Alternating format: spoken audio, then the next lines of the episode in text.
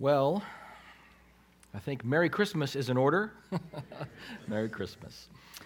Let's get your Bibles and open to the Gospel of Luke, chapter 1. We're going to start reading today in verse 5. We're going to uh, remind ourselves of uh, the events that are occurring in 5 through 25, but then we'll focus today on uh, the passage starting with verse 57. Luke 1, starting with verse 5. This is the Word of God. For those of us who believe it and obey it, it is a Merry Christmas. In the days of Herod, king of Judea, there was a priest named Zechariah of the division of Abijah, and he, and he had a wife from the daughters of Aaron, and her name was Elizabeth. And they were both righteous before God, walking blamelessly in all the commandments and statutes of the Lord. But they had no child because Elizabeth was barren and both were advanced in years. Now, while he was serving as priest before God, when his division was on duty, according to the custom of the priesthood, he was chosen by Lot to enter the temple of the Lord and burn incense. And the whole multitude of the people were praying outside at the hour of incense.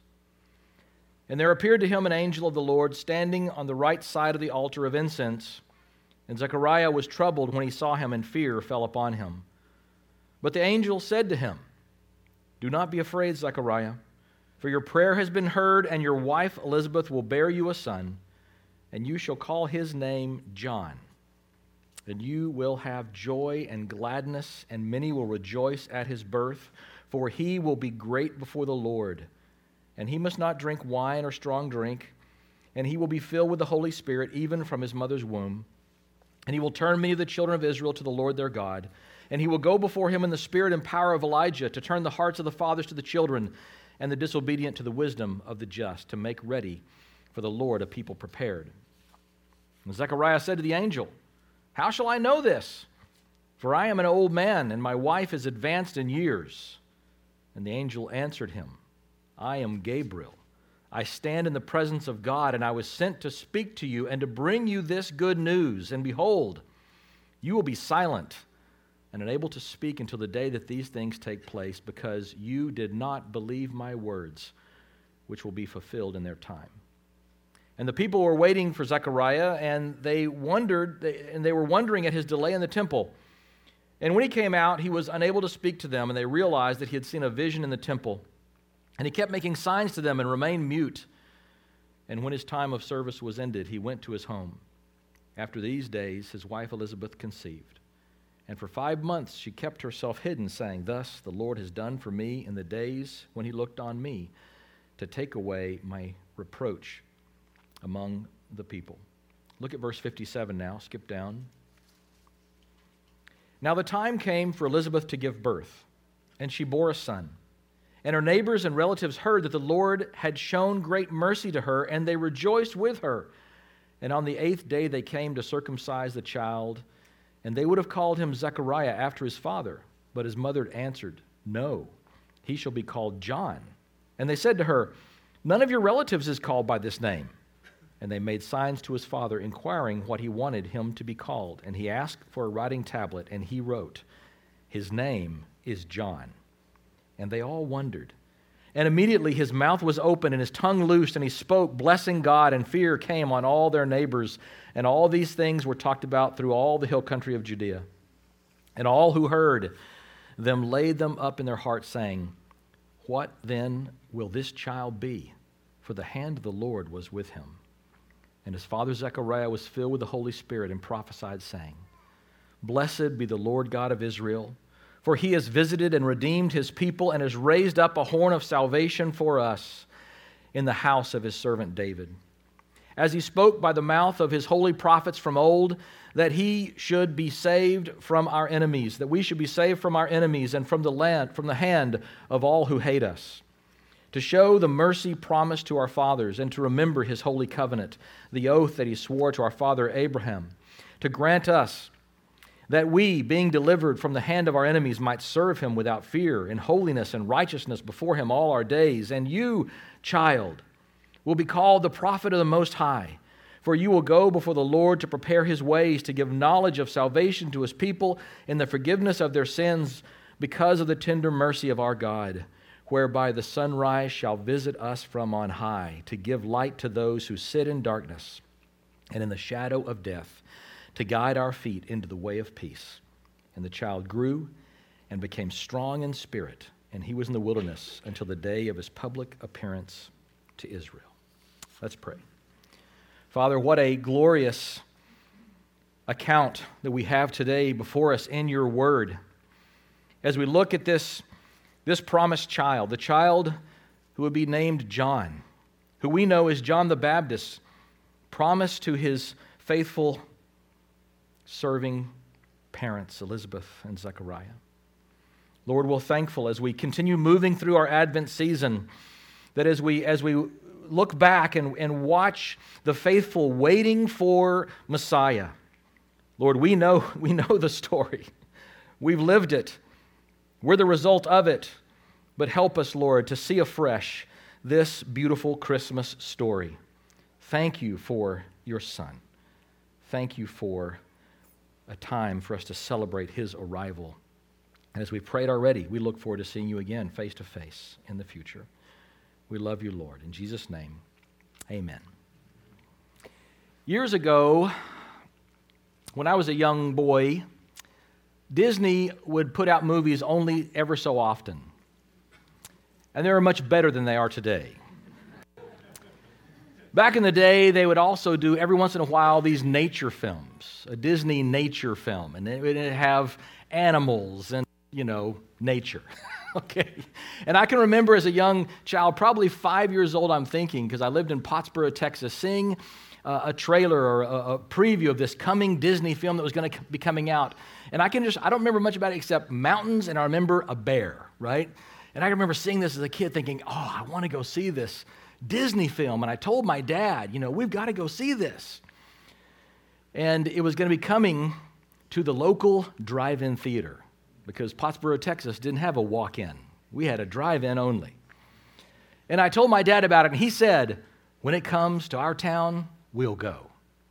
Well, months passed by, and the show, I, we drive past and see the marquee, and there it is. The nature film, the Disney nature film is, is coming, the one about the bear, right? Or whatever. And I tell my dad, Dad, it's here, it's here. And I remember the look on my dad's face. We were not very well off. My dad had a body shop with my grandfather, and he was a very hardworking man. He would come home often different colors. Whatever color car he was painting that day, that's kind of the color he was that day. He worked very hard, and, and, and we didn't have a lot of money. And I could see, even as a young child, as I said, let's movie, I saw his face kind of fall. Well, you know, uh, mm, you know, as I look as an adult looking back, I realized what was going on in his heart. We can't afford to go to the movie right now.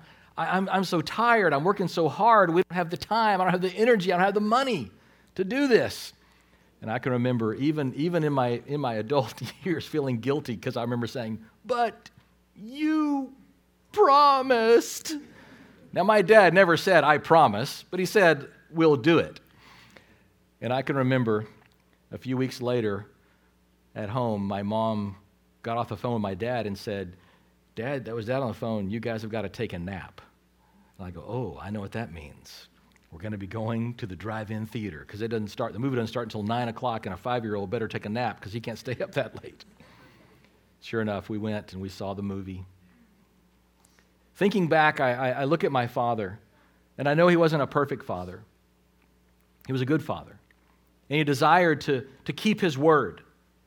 But think, friends, how much more not just a good father, but a perfect father, a great father, a perfect father who has ultimate authority, ultimate resources, ultimate power, ultimate ability, ultimate wisdom, ultimate love. That kind of father, when he makes a promise, always keeps it. There's nothing that, that comes in his way. There's nothing that stops him, impinges him. There's nothing that can thwart his ultimate promise. And so today, as we look, we see that from this passage. We see that our Heavenly Father always keeps his promises. There are four elements in today's passage a promised child, a, a coming king, a covenant confirmed, and a light proclaimed. And truly, friend, if you have yet to put your hope and trust in Jesus Christ, this can be a beautiful and wonderful Christmas because what this day is about is promises kept. So, number one, a promised child. Let's look again, looking down at verse 57, chapter 1, verse 57 through 66. You see, God keeps his promise to Zechariah, but that is because that's who God is. God is a promise keeping God. Look again with me, verse 57. We see the time for Elizabeth has come to give birth, and she bears a son.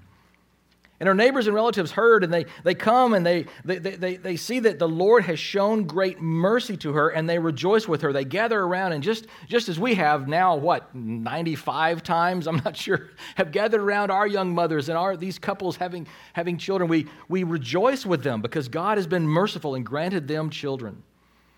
On the eighth day, they came to circumcise the child. Why? Because these are good Jews. They're righteous, they're pious, and on their eighth day, they're going to circumcise the son. And they're going to follow the natural culture, the, the tradition. They would have called him Zechariah after his father. My name is Thomas Kevin Bryan. My father's name is Thomas Garen Bryan. His father's name is Thomas Otto Bryan. His father's name was Thomas Tilton Bryan.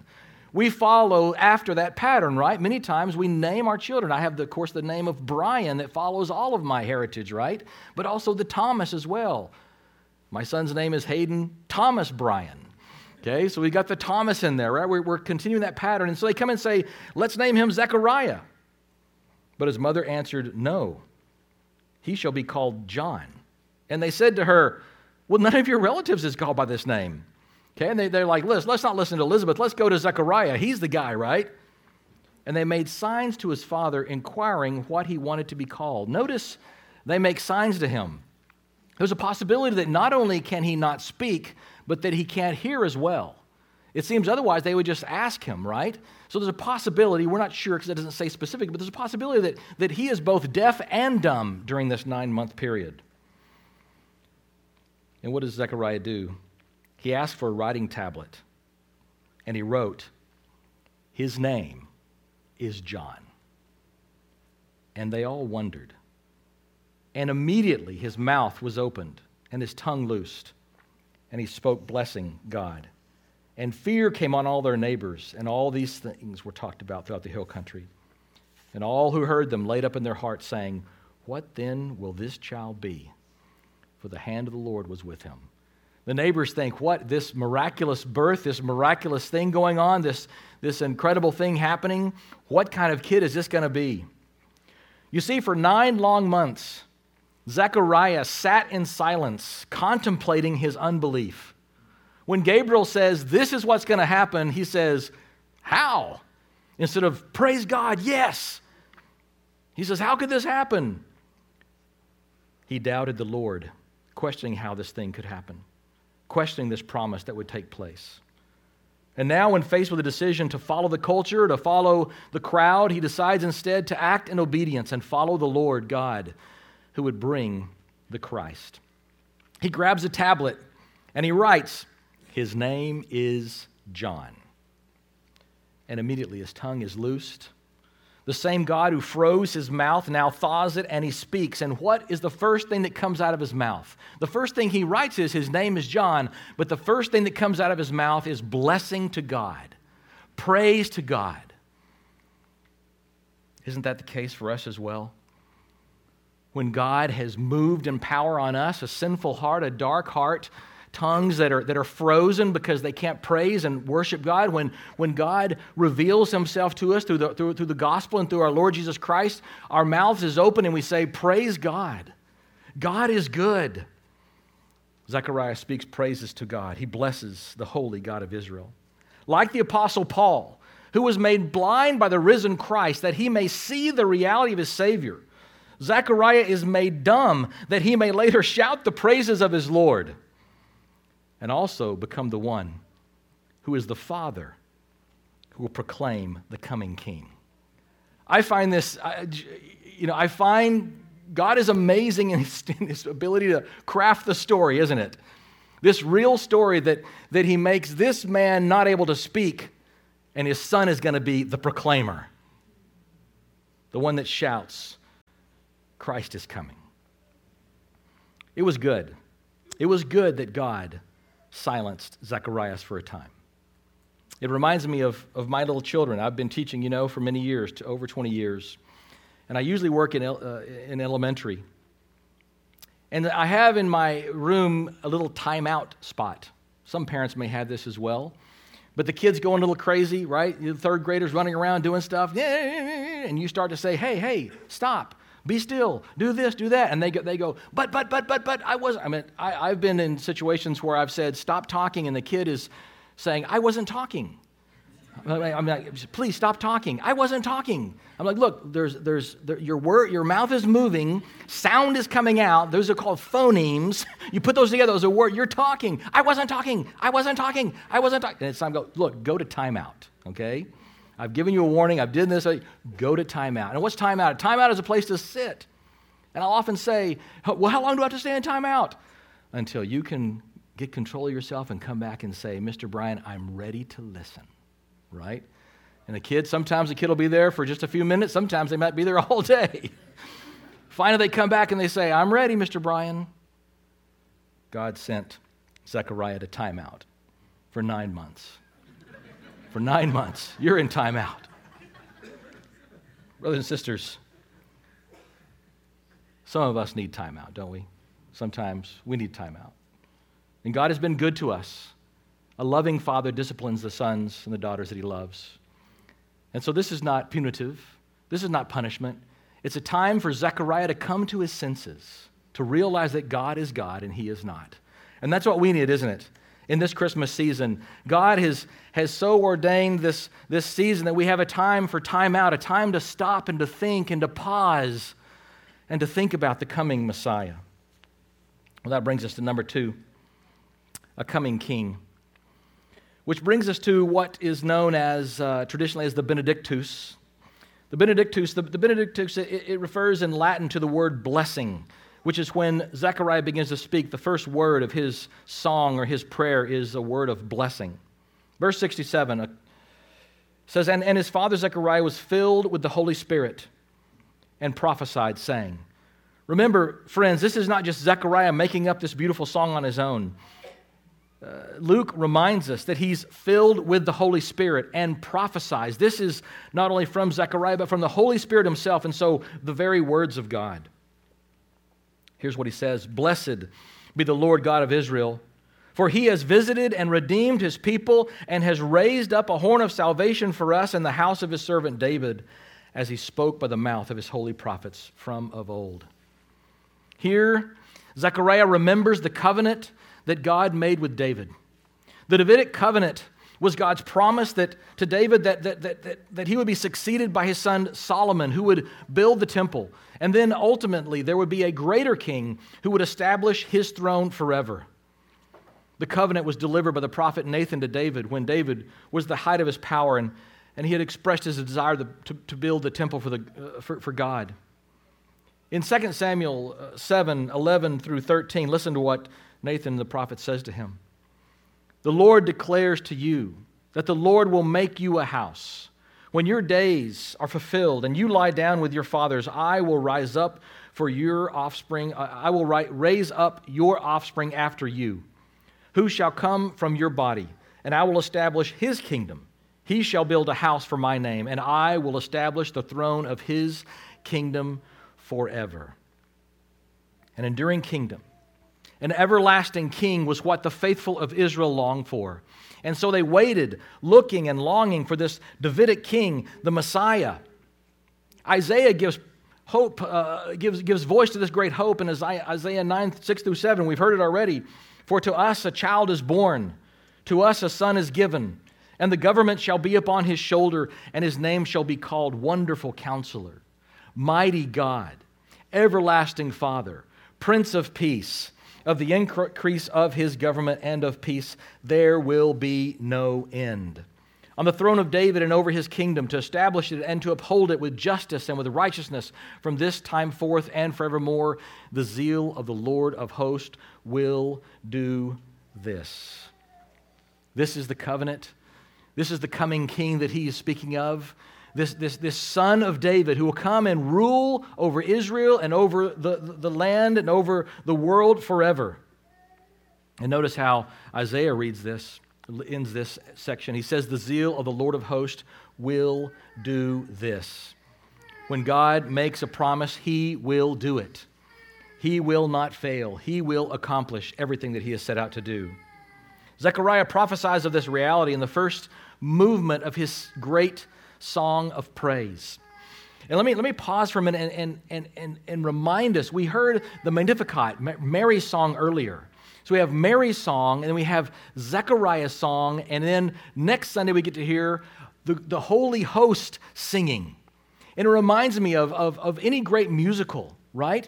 Like Les Miserables, you have this one person singing, Do you hear the people sing, singing the song of angry men? And then over here, this other person singing, you know, one day more, dun, dun, dun, dun, dun, right? Na, na, na, na, na, na, na, na, right?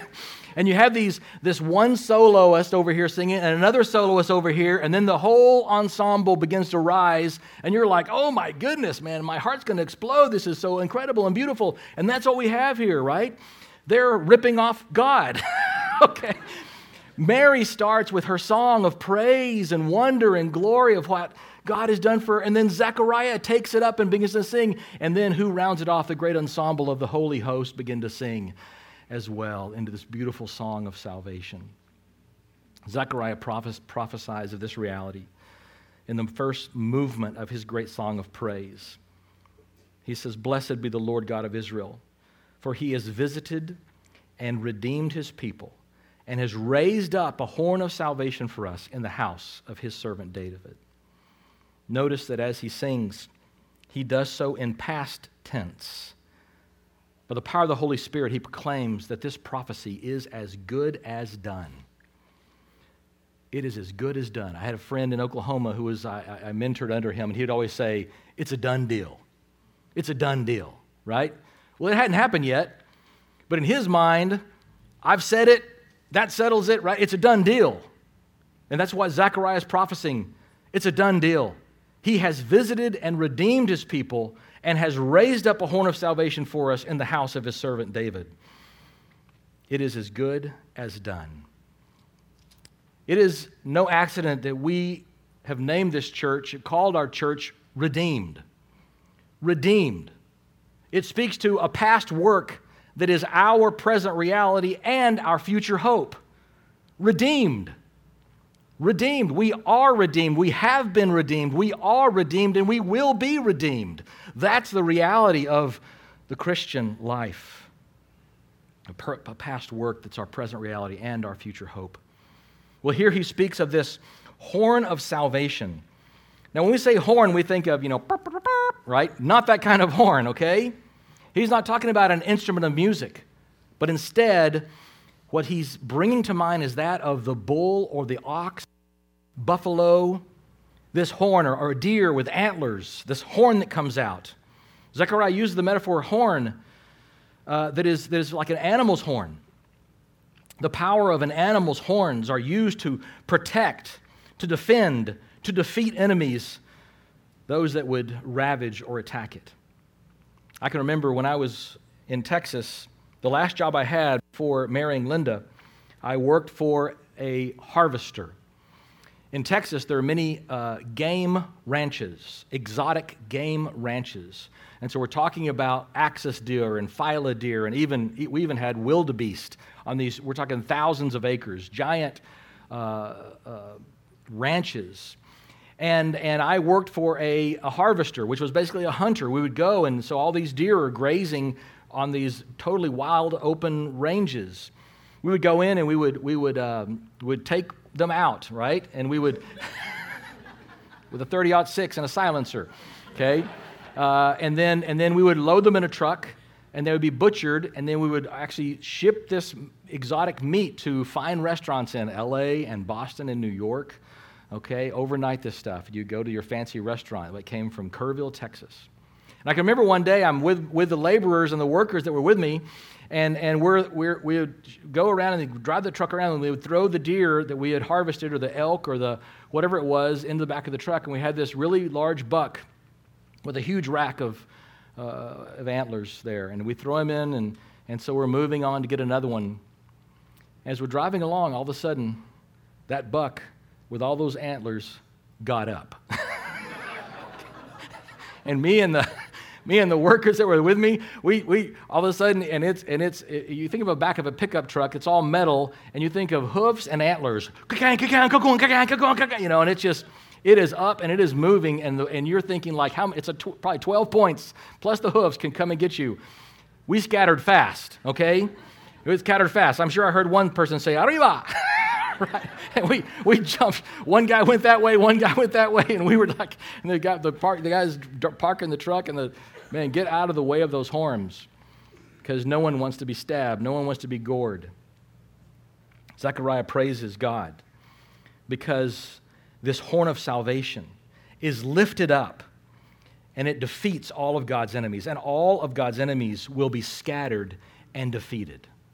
This horn of salvation I mean, think of that, the deer's horns, or think of, think of the great uh, Texas longhorn.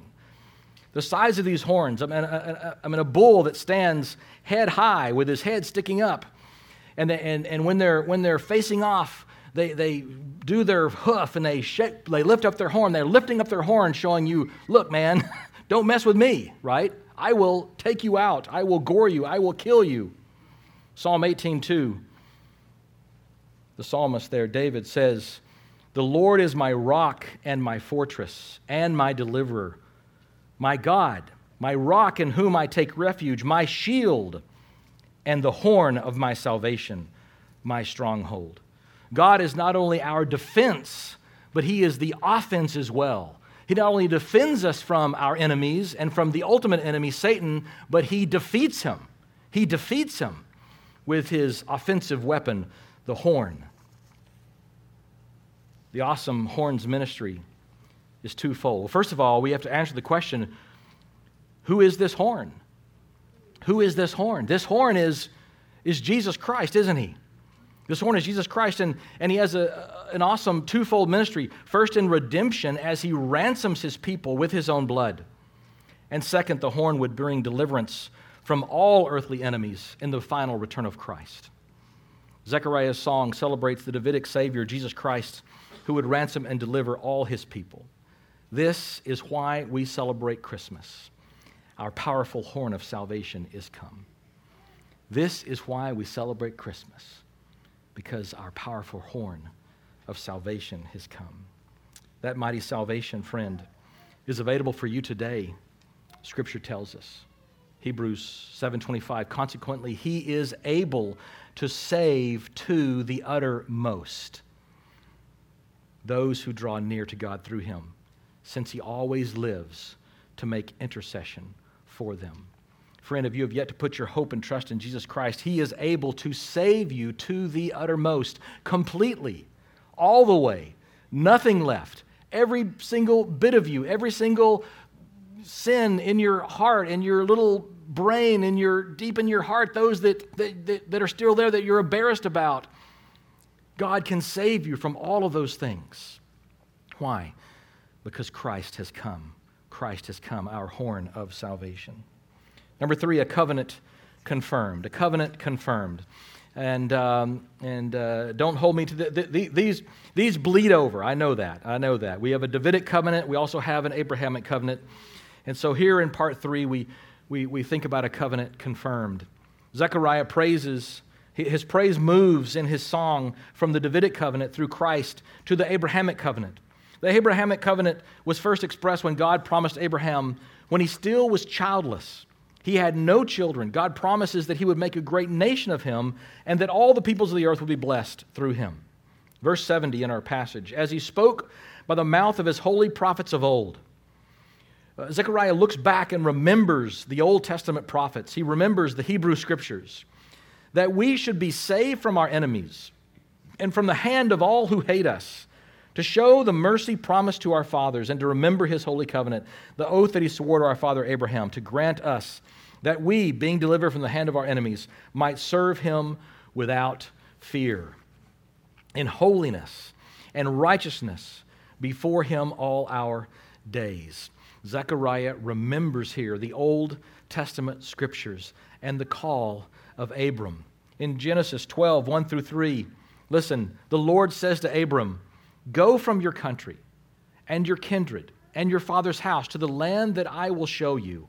And I will make of you a great nation, and I will bless you and make your name great, so that you will be a blessing. I will bless those who bless you, and him who dishonors you I will curse, and in you all the families of the earth shall be blessed.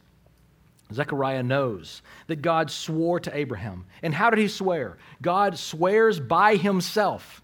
He can't swear by anything higher. God swears by himself that this is what he will do, and he will do it. And Zechariah knows through his inspired prophetic song that the coming Christ, Jesus, is the ultimate fulfillment of God's covenant to Abraham. And, and, and friend, listen, uh, Christian, listen. For those of us who have come to Christ, in many ways, we're like little Abrahams, right?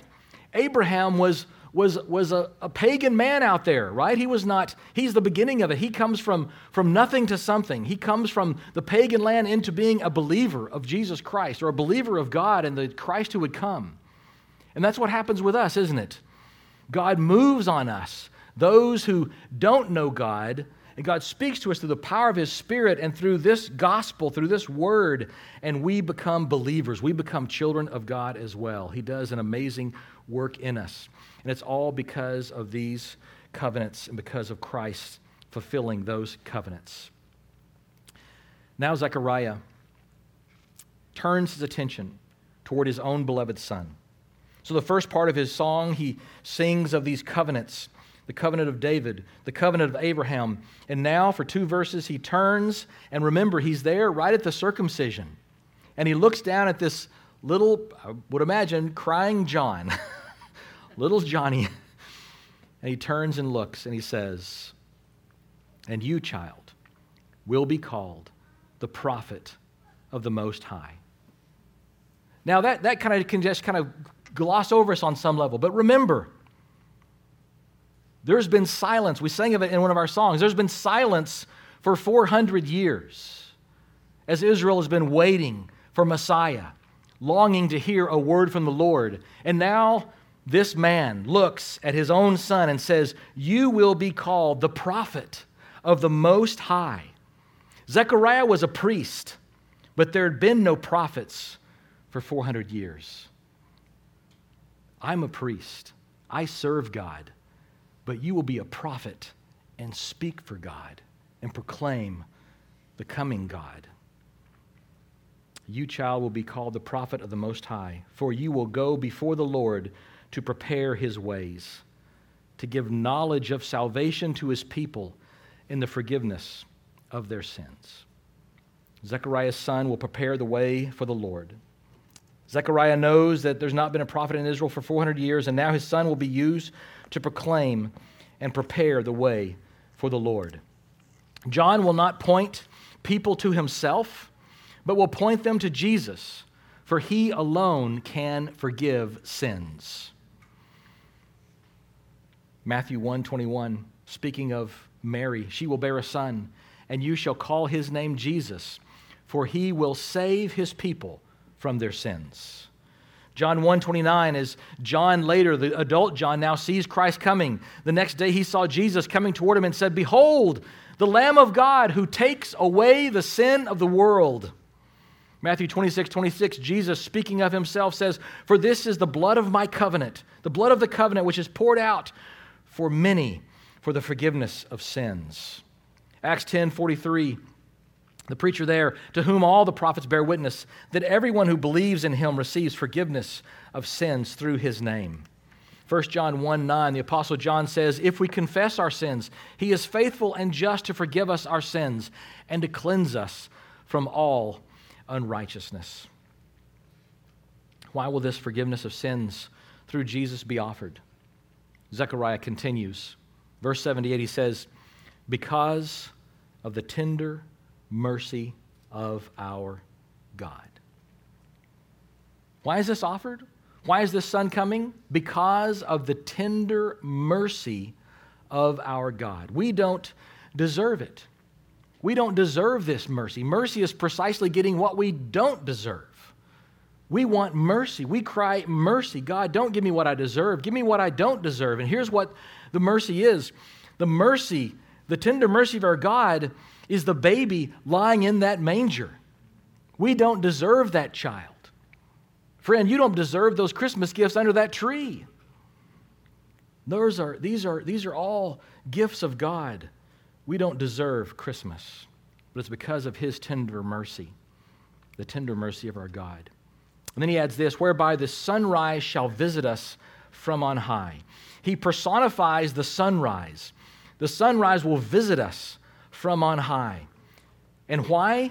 To give light to those who sit in darkness and in the shadow of death, to guide our feet into the way of peace. Israel has languished in darkness, waiting for the sunrise, waiting for that, that divine light to come. And now finally it's coming. The other morning I was driving, and if you were uh, like me a few, uh, I don't know, a week or so ago, there was a, in Long Beach area, there was a huge uh, bank of fog that just settled on my, uh, my, my trip to work. And it was already dark already. And so I'm watching, but it was dark with fog, and I couldn't see anything. And at some point, I'm driving along, and I actually had my brother on. I talked to Pastor Garen, my brother, every Monday usually. And all of a sudden, I'm, I'm like, I, I have to stop talking. He's like, What's wrong? I go, I don't know where I am. I can't see. It is dark. It is foggy. And guess what? I am lost. I have no idea where I am. I continued driving for a while, and guess what? The, the sun continued rising. The fog began to lift, and I knew where I was. That's exactly what happens here. In the darkness, Israel sits, waiting, fearful, lost. What could come out of the darkness? savage animals, wolves, lions, those that could, could attack us in the night. They sit in darkness, in the shadow of death, waiting for the sunrise. And finally, Zechariah sees the light is coming. The light is coming. And when the light comes, our feet will be guided into the way of shalom, the way of peace the way of blessing. And that is where we stand, beloved. Those of us who have trusted in our Savior Jesus Christ, those of us who celebrate this Christmas because of who that baby really is, the darkness has been dispelled. And we see clearly who He is and who we are. And now we walk in peace. God's guns of wrath are no longer trained upon us because of his blessed son and that baby in the manger. Thank God for that, don't we? We thank God for that. And the passage wraps up with this, verse 80. And the child grew, John, and the child grew and became strong in spirit, and he was in the wilderness until the day of his public appearance to Israel. Such an interesting mirror passages, aren't they? When you look at John and Jesus. A son is born to Mary, a son is born to Elizabeth. He grows strong in wisdom, in stature, in favor with God and man. John grows in spirit, and he also is in the wilderness, where our Savior will go as well, into the wilderness to be tested. But unlike John, John is just a man, a prophet his cousin Jesus, who comes after him, who is before him, is the Holy Son of God. The Holy Son of God. This is interesting. But know this in this story, there are four main characters we see Zechariah, Elizabeth, John, and Jesus. Zechariah means God remembers. God remembers. Elizabeth means God is faithful. God is faithful. John means God is merciful. Jesus means God saves. God remembers. God is faithful. God is merciful. God saves. Merry Christmas. Merry Christmas. Let's pray. Father, we love you. We thank you for your word. We are so encouraged. We're so thankful that you have helped us to have a time that we can reflect on the coming of your Son the first time. What a joy it is to remember that we, like Israel as well, languished in darkness, waiting for the sunrise. Lord, we were so blind, like Saul. We were mute and deaf, like Zechariah. Lord, we were clueless. We didn't even, even understand our own sin until you came and you showed us how sick, how dead, how enslaved we were. But because of your Son, Jesus Christ, the coming of that baby in that manger, Lord, we have hope. The light has come. The light has come. And now may we continue throughout this season to celebrate you, to praise you, to worship you. May we, may we be like Zechariah. Lord, may, may, you, may you open our mouths, loose our tongues to praise your holy name. Praise your holy name. We love you today, and we thank you for this time. In Jesus' name, amen.